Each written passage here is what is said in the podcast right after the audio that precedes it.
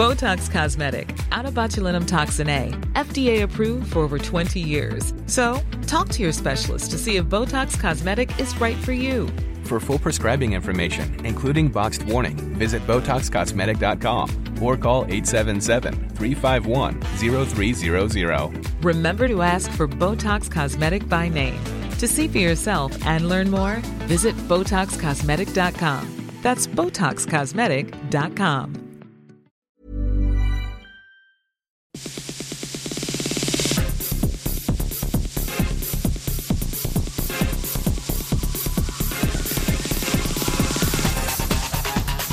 Hello and welcome to Extra Time, a web only program from RNZ Sport. I'm Stephen Hewson. In the program this week, we investigate whether the Wellington Sevens is dead and buried. There's division in the ranks over just how worthwhile the Auckland Rugby League Nines competition is.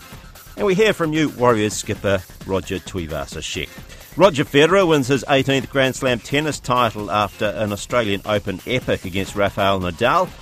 And we catch up with the ever effusive Hurricanes wing, Cory Jane, who's just returned from a stint in Japan. And we also hear from the Silver Ferns, who have enjoyed a lopsided win over England in the International Quad Series.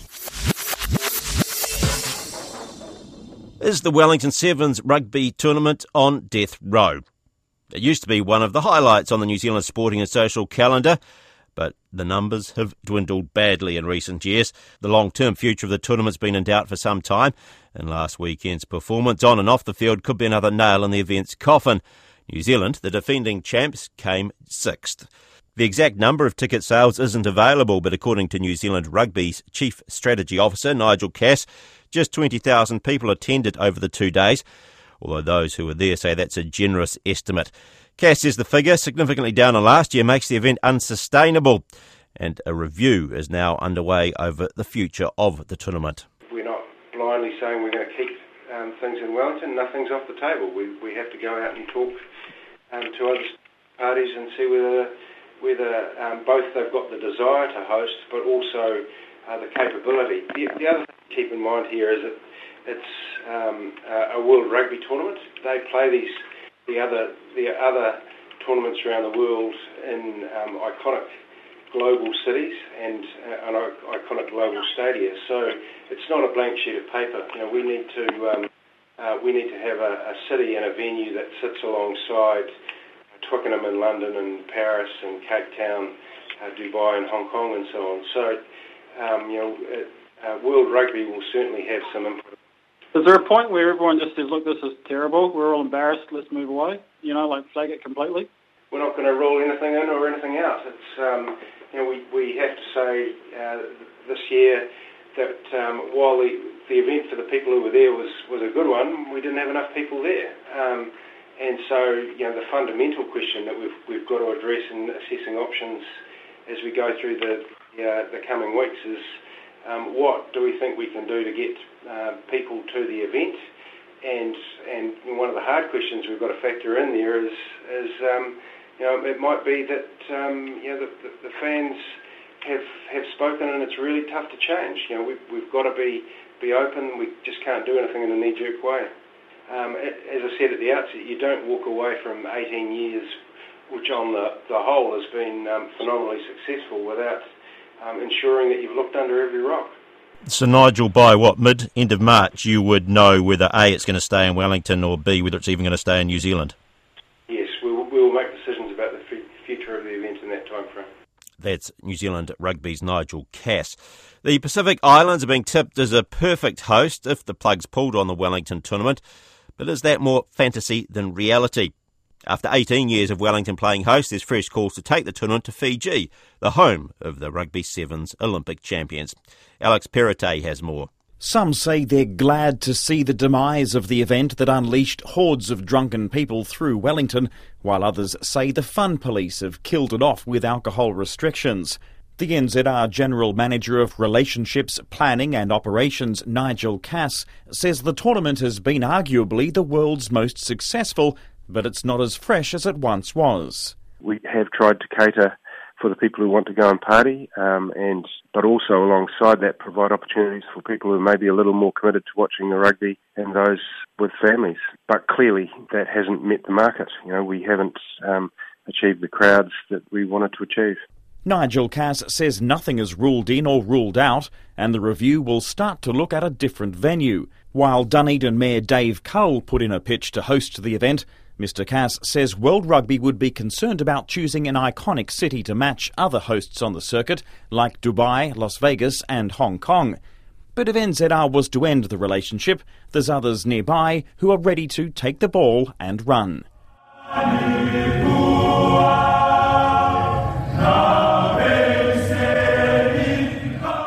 That's the Fiji Sevens rugby team singing after their loss to South Africa in Wellington. The Olympic champions have longed for years to host their own tournament. Former New Zealand Sevens coach and the new coach of Samoa, Gordon Tietjens, says now's the time to take it to the islands. It'll be a great tournament in Apia and Samoa. I mean, we saw the success of the All Black 15 aside game when they played uh, Manu Samoa you know, just last year. And, and of course, if a Sevens tournament went to Apia, it'd be a sellout. If it went to Fiji, it'd also be a sellout. The CEO of Fiji's Port Denarau Marina in Nadi, Nigel Skeggs, says it's been a long term vision to build a 20,000 capacity stadium at the famous tourist hub, but talks with landowners have been stalled. He says the logistics need to be worked out well, but Fiji is ready for it. There's always talk of, of uh, Fiji being involved in the Super 15. Um, we've got other international tournaments we'd be interested in as well. So uh, it's all about developing the sport uh, in Fiji and being recognised at Fiji as, as the world champions and the Olympic champions. But I think we deserve a shot to be able to host an event such as this. But in 2014, World Rugby thought it was too soon, knocking back a bid from the Fiji Rugby Union to play host in the 2015 16 season. The president of the Fiji Hotels and Tourism Association, Dixon Seeto, says when Fiji hosted a Super Rugby game last year in Suva at the 19,000 capacity ANZ Stadium, accommodation was a problem, with some players and fans having to travel some distance to the game. Mr. Seeto says if the stadium can be built in Nadi, the timing of the Wellington Sevens tournament suits Fiji well and could help its off peak tourism season. What we are trying to do in the tourism side is to encourage more traffic during the trough periods, and this would help in that respect. So, so as we schedule sporting events, we would definitely schedule it during the, the, weaker months because you don't want sort of pressure on accommodation when we're in the peak tourism season, you know. Dixon Seeto says he used to attend the event in Wellington, and although it's a pity it's on the way out, it only makes a stronger case for Fiji to take it on. This is Alex Perrottet. Fiji did host a World Seven Series tournament in the first season of the World Series in 2000, but that was discontinued after Fiji's 2000 coup. While the islands would seem a natural choice, infrastructure could be a problem. And Dunedin Mayor Dave Cull says if Wellington isn't working out, then everyone should start looking south. He says Dunedin has the best stadium in the country. Yes, we would certainly consider it if the, if the idea were put to us. Um, you know, I, and I know why it would be put to us because we have a reputation for uh, hosting really good events. We've got the only roof stadium in the country, and the whole community gets behind this sort of thing when it happens. I guess we'd also have to consider, though, a couple of questions. I mean, the question has been asked by the NZR Review whether uh, the Sevens are sustainable in Wellington, and I think we need to ask whether it's sustainable anywhere. It's, it's you know, we might be getting a bit tired, but um, and I think we'd have to also think in Dunedin about when in the year we might consider it. Uh, we've got 25,000 students in the city, and if, if we ran an event like that, uh, we'd want it to be at a time of year when they were here. Right. Are they back yet? Are they starting to drift in from far and wide yet, or is it too early? They're starting to drift in, but they're certainly not all here by any means at all.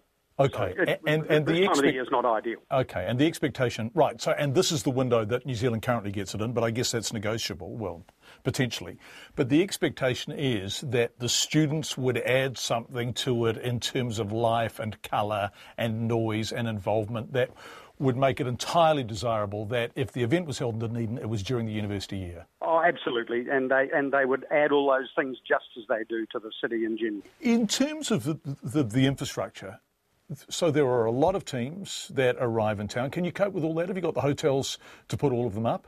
Well, look, we've had um, New Zealand uh, not sorry, New Zealand. We've had uh, Rugby World Cup games here. We've had uh, major events here like Fleetwood Mac, and we put um, we put everyone up. Some of them um, stay a little a little out of town, but uh, you know that would all have to be looked at in, in the business case.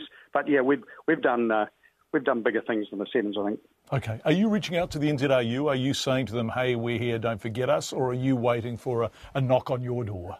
Uh, look, I don't know that we've made any um, any approaches. Having said that, uh, our stadium management team are in negotiations about all sorts of events all the time. So it could be that conversations are happening as we speak.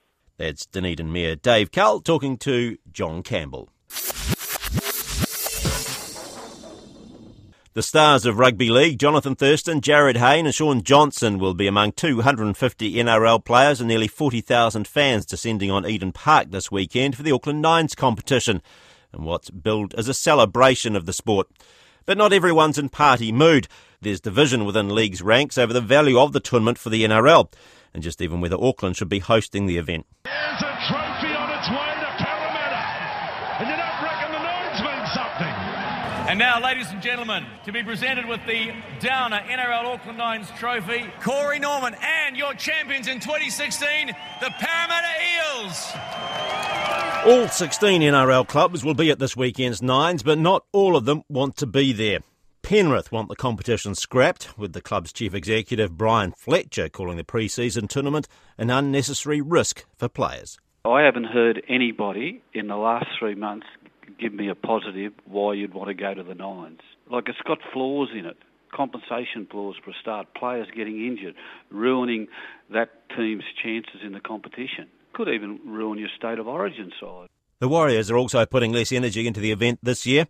Playmaker Shaun Johnson will tone down his participation in the hope of securing a more important prize, the NRL title.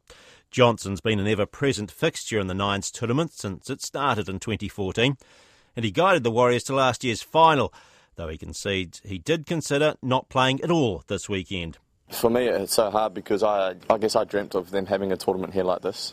For me, just to pull out of it and worry about other things, you know, I feel like this is such a a key moment in rugby league and growing the sport in New Zealand every time this, this rolls around. So, you know, I know there's going to be kids disappointed if I didn't play, um, and even if it's limited minutes, there's some there having a crack. While Johnson's overcome his reticence, a host of Warriors stars won't be on display, including new skipper Roger Tuivasa-Sheck, Isaac Luke, Simon Mannering, and Manu Vatuvei.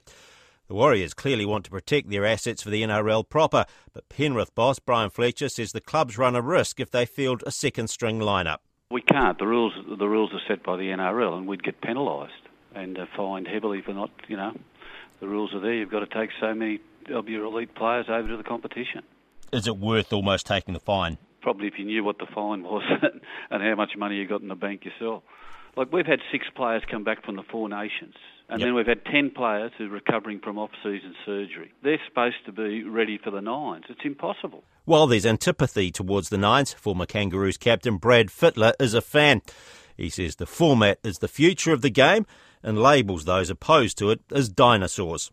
Well, I think in 20 years, nines, our nines competition is going to resemble what 2020 looks like and also sevens rugby. There's, there's no doubt about that. So I think some of those dinosaurs, make sure you've just got to twist their, their thinking a little bit. Nines may be the future for rugby league, but just how much of a future it's got in Auckland is also up for debate. More than 45,000 tickets were sold for the inaugural tournament in 2014, but attendances have been thinner in the past two years, with 43,000 tickets sold in 2015 and just 37,000 last year. Organisers Duco were optimistic, claiming more than 40,000 tickets will be sold by kick-off tomorrow. Auckland has the contract for the event through to next year, but media reports in Australia suggest the NRL is already looking at moving it on, keen to piggyback on the success of the Australian Tennis Open by hosting the Nines in Melbourne. The Warriors fullback Roger Tuivasa-Sheck has replaced second rower Ryan Hoffman as captain for the upcoming NRL season. The 23-year-old Tuivasa-Sheck is the club's 11th skipper. Coach Stephen Kearney says the appointment is with an eye to the future and not just about the upcoming season. Tuivasa-Sheck is honoured by the appointment but just how will he cope with the added responsibilities on his young shoulders? It's such an amazing um, opportunity. Um, so honoured that uh, Stephen Kearney sort of um, approached me for this this role, and um, with a couple of days of um, process and, and, thinking about it and, and um, believing that I can do it, I, I, officially said yes. And, and yeah, I'm really excited about the year coming forward as, as the Vodafone Warriors captain. And yeah, I'm just buzzed about it. How did it come about? You know, what was the thinking? Obviously, Stephen said he wanted to have a good look at the com- at the combinations of players, seniority, experience, the feel of the club in the off season. So, how did it finally come about from him as his approach? Um, yeah, so he approached me one day after training. I was on the Thursday hour, I still remember. Uh, he came and called me to the office and we sat down and, and so he gave it to me, um, how he's been seeing me on training and I was like, oh man, I'm feeling good by myself when he of spoke highly of me and then and then yeah, he just asked me if I was um if I would consider being captain for the team. And I was I was whoa, I was blown away at first, I was overwhelmed and I was didn't know if he was serious or not, but then um, yeah, he, he really thought I had the, the, the potential to be a good leader, and um, he saw that I had the, the quality in me. So um, again, I was really honoured that he, he approached me for that um, that role. So it gave me the weekend to think about it, and um, yeah, it was, it was, it was tough to to sort of juggle the um, the idea of being a captain. And, and as soon as I talked to a few people in my circle, my parents, and, and a few few of the senior boys here at the Warriors, I I um I backed myself, and I believed that I could do it, and, and I said yes to him.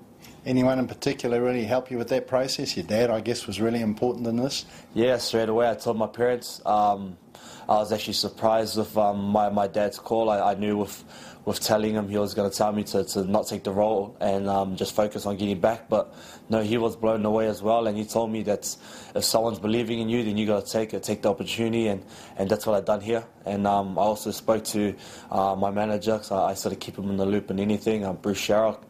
I spoke to, um, actually went to Jacob Lillyman, one of the, the old heads who's been around the club, uh, Simon Mannering, another one, and um, also spoke to Hoffy. He was, he was awesome about it. Yeah, tell us a little bit about, about Ryan's reaction to it all. You've told the whole team, but just tell us a little bit about how he took this on board. Yeah, um, so so Mooks told me he's going to talk to Hoffy. Um, I really wanted to approach it first, but had to leave it to the, the coaching staff first. And and yeah, one day after training, um, uh, Hoffy grabbed me to the side and, and we, had, we had a good chat and he was just awesome about it. Um, sort of lifted a lot of weight off my shoulder and he was just really supportive. He said he was going to be in my corner and he's going to back me and, and yeah, he just took a real professional and just, yeah, was just, um, yeah, gave me more belief that um, I could really take on this role. And what do you think your style of captaincy will be? I guess you've got to think about that a lot, but have you thought a little bit about what style of captain you'll be? Yep, uh, a little bit. Um, I know I'm only 23. Uh, I'm a young, young senior player um, in this group. Um, so I sit, sit, right in the middle of, of everyone. The, there's the senior boys and the young boys. So uh, I think I just um, just got to hold my standards and just keep doing what I'm doing. Um, just keep leading where I can and, and just make sure that everyone's everyone's even in, in this team. And that's with me being a young captain. That's how I see it. We're all equal, and um, we're all just trying our best to, to make it. So that adds just double excitement to your year. You're obviously coming back from a layoff last year with ACL surgery. Um, how's that going, and how does this captaincy help your anticipation for the year? Um, yeah, it's um, it's been good. Really enjoyed my, my rehab time and just getting over it day by day. And, and now that I'm with the full squad, I'm just I'm just loving training. I'm jumping out of bed to, to get here and, and work hard. Um, with the cap- captaincy, it's um, yeah, it's um, made me um, realize that um, that I can really um, do something with this team, and um, I just want to make sure I'm, I'm perfect every day. Uh, I know you can't be, but I just try my best every day to to um, bring my, my best value and, and my best ability so that this team can go forward. That's Roger Tuivasa-Sheck. And the Warriors have also announced this week that they've signed Kiwis and Melbourne Storm forward Tohu Harris on a four year deal. He'll join the club from 2018. Tennis great Roger Federer made history on Sunday night with his win over Rafael Nadal in a thrilling, hard fought men's final at the Australian Open to claim his 18th Grand Slam title. The Swiss star and the Spanish maestro turned back the clock to produce another Federer Nadal classic, which lasted five sets. RNZ's tennis correspondent Dave Luddy was there among the crowd at Rod Laver Arena when Federer extended his record for the most men's Grand Slam titles. The crowd absolutely loved it. Federer, of course, beating Nadal five sets, 6 3 in the fifth. Federer's 18th Grand Slam, his first since beating Andy Murray at Wimbledon in 2012. But you know, he had to resist a resilient counter-attack from Nadal twice.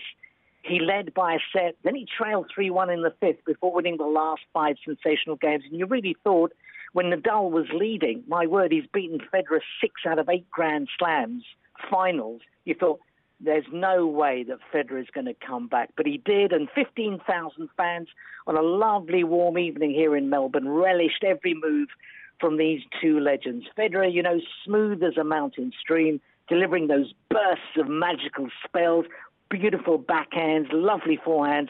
Nadal, I sort of rate him like a heavyweight boxer, really pugnacious, throwing plenty of topspin leather.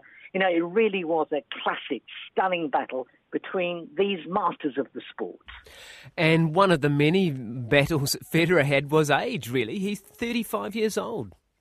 Isn't that extraordinary? And to add to that, remember, this was his first real competition since last Wimbledon. He had to pull out of the whole of the last half of last season because of injury. He recuperated, he recovered, he played actually at the Hopman Cup in Perth as a warm up, and then he came here. And then, as a 35 year old, to come through and get to the final was extraordinary. And not only did he have to beat Nadal in five sets, he also had two other victories in five sets. One was against Stan Wawrinka, and he also beat Kei Nishikori. And now this is quite sensational for a player who hadn't played in the competition. But you do have to have a little bit of luck. And the luck was really for both of them, Federer and Nadal, simply because the world number one, Andy Murray, and Novak Djokovic were beaten early on. But hey, he took advantage of that luck and he won his 18th Grand Slam title. Indeed. So where does that leave him? I mean, can he, with Nadal, I guess, continue to win more Grand Slams at this age? Well, yes, but eventually, you know, he's 35, he's going to be 36 in August, and Rafa's what going to be 31 this year. Eventually, age will catch them, and to play at such a high level for for such a long time, he's been around for almost two decades and still be at the top of the tree in a golden era of wonderful tennis players. You know, they say we'll never see the like of them again. I really think that is true. So he might win another one, but as he actually said in his uh, little speech beautiful speech at the end of having beaten Nadal. He said, If I don't come back, then, you know, thank you so much to everybody. And what he was actually implying was that not because he doesn't want to play, that the body and the injuries might catch him up. But hey, if he keeps taking these nice long breaks, he might win yet another title. But 18 Grand Slam times. It's phenomenal. It's staggering, isn't it? And, you know, there were quite a few of these uh, top ones who came through over 30, weren't they? Well, yes, of course. Not only Rafa and uh, Roger at the age of 35, but the Williams sisters, of course. Um, Venus at 36, Serena at 35. Serena, of course, winning on Saturday night. They came through, but you know, Serena is just amazing. She's so far ahead of everybody else. You think she's going to continue to keep winning Grand Slam titles. 23 she's won, just one behind Margaret Court. She's going to go on and go past Margaret Court. But the question is, where are the youngsters? And I actually say this. These are legends of the sport, gladiators of the sport, a special era and if they keep, fit and healthy, hey, we might get another couple of years out of them. So let's praise them. A lot of people saying, well, what about the youngsters? There will be Alexander Zverev of Germany, the 19 year old who forced Rafa to five sets early on. But their time will come. But let's celebrate such a golden era of the sport. The two Williams sisters and Rafa and Roger, along with Novak, Djokovic, and Andy Murray. It really is sensational time to be watching tennis. David Luddy speaking to Morning Report's Guyon Espiner. The former All Black winger Cory Jane's returned to New Zealand after a stint in Japan. He was so keen to get back into New Zealand rugby, he rejoined the Hurricanes pre season training earlier than he was due. Always good for a soundbite. Janes spoke to the media this week about his goals for 2017, the Hurricanes' upcoming title defence, and his Japanese experience. It was good. Uh, the rugby was was interesting. That, that, was the hardest hardest part of it. But living and the food and culture, and that was all pretty cool. I enjoyed it, and you get a lot of you know downtime um, to yourself. And the family came over at the back end too, so we did Disneyland and all that kind of stuff. So that was pretty cool. In terms of the rugby, is that you know language difficulties or is that a different style that you had to adapt to? Yeah, language is, is tough. You get an interpreter that runs on the field and well, not in the game, but you know trains and stuff like that, and, and tells you what happens. And oh, it's just I guess you know in in New Zealand, coaches and, and some players talk about what they need to do and, and find the best solution and what's going to work. Where over there it's the coach says something and that's what happens. Um, so it's, it's kind of like club rugby in a way. Um, you know, a lot of the players, if they just you know saw the whole field and, and made some decisions uh, on their own, um, you know, the rugby would be you know go up a few levels. But there's some talented players running around. Uh, don't get me wrong. It's just you know it's a bit different from from here. And I struggled a little bit. I, I played you know a, a few games, but I struggled on that aspect where um, didn't have too much input. No one can hear what I said anyway, but. how, was, how was the Japanese coming on? Oh, it's not too bad. You know, for you know, I'd order some food and stuff like that and you know, talk to a couple of the lads. It's, it's when I try to get too confident and try to go up to somewhere and order something, or, and they start throwing it all at me, and I just get overwhelmed and walk out. So um, I said I don't even want to eat anymore.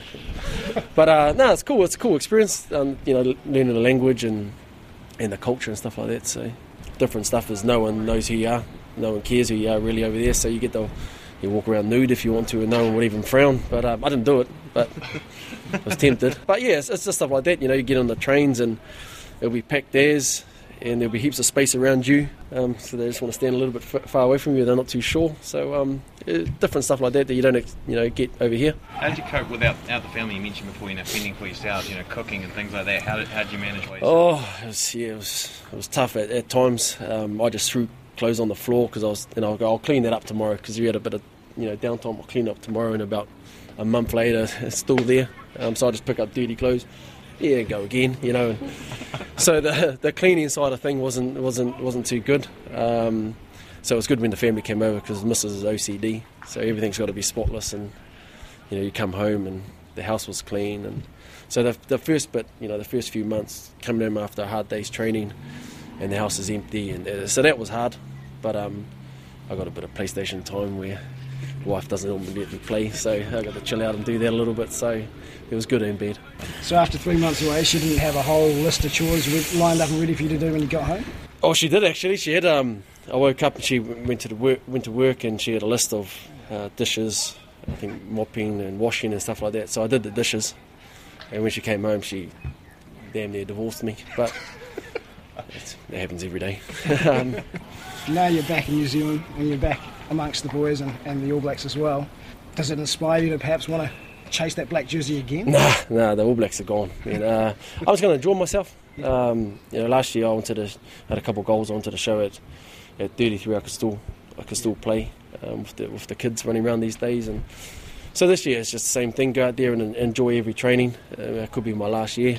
Um, who knows? So see how the body is and how these fellas if they're keen or not to go on some more. So it's just go out there and enjoy every training, uh, get the opportunity to play, then go have a bit of fun there as well. So, um, but it's good to be back.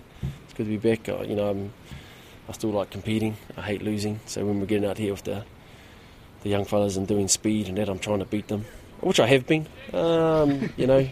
And I, I, reminded them the other day when I was beating them in speed, and I was like, I can't believe you're going to be 34 soon, Siege, when I was winning. And they were like, oh, yeah, I just turned 21. So, uh, oh, jeez. But um, yeah, no, I just I, I'm still still competing.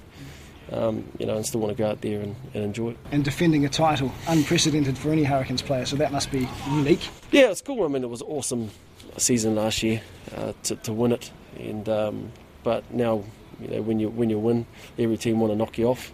Um, but we're showing we can win, which is cool. Uh, a lot of hard work, and, and we've got to start from square one, I guess, because new guys have come in. Um, they all got to learn the, the system and stuff like that. So, got a couple pre-season games, and it tends to run around and, and have a bit of fun before before the, the season starts and the hard work starts. That's Hurricanes player Cory Jane. The Silver Ferns have comprehensively beaten England in their second Quad Series international test, beating their hosts in Liverpool 61 to 37.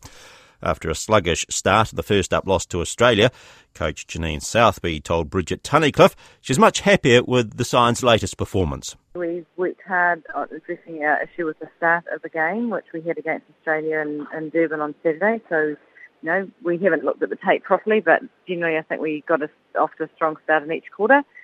And defensively, we also wanted to work on creating more games, and that happened right throughout the game. So I think, you know, a lot more confidence and, you know, another game into into the series, and I think the connections are starting to come back again. Were you a bit disappointed with England's performance? Uh, yeah, I haven't had too much time to reflect on it. I, I think you know the pleasing thing from us is that we we um, force them into errors.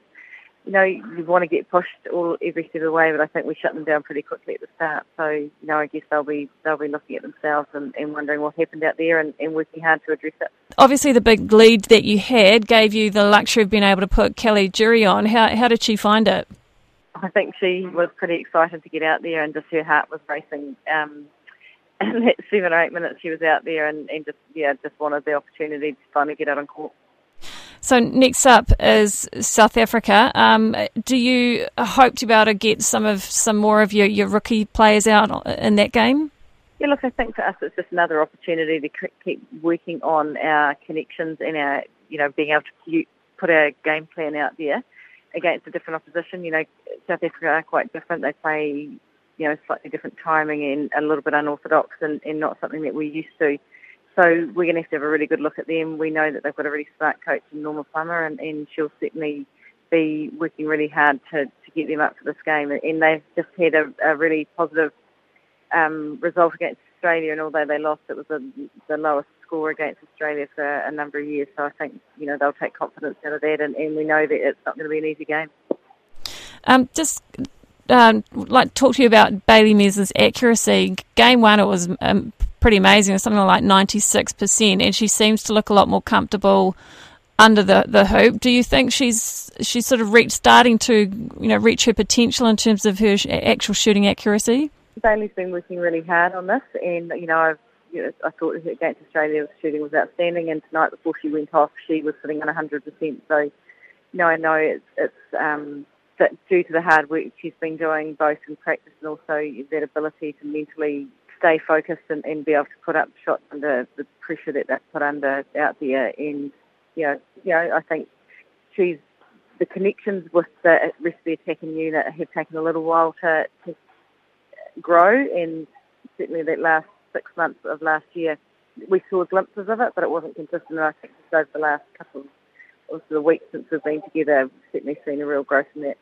Bailey takes some amazing miracle balls sometimes, and quite often it's you know she's just flirting with that baseline and she's teetering. Would you like the attackers to maybe look after her a bit better, or does she need to start a little bit higher up so she's giving herself a bit more room on that baseline?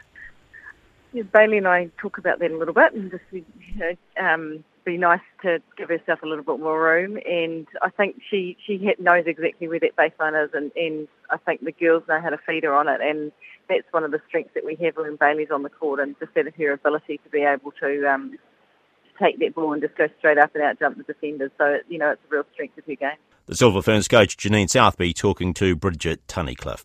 New Zealand play their third and final game of the tournament on Sunday, and that's against South Africa. And that brings us to the end of extra time for another week. Remember, if you wish to contact us, you can email us at sport at radionz.co.nz. On behalf of the Extra Time team, I'm Stephen Hewson. Bye for now.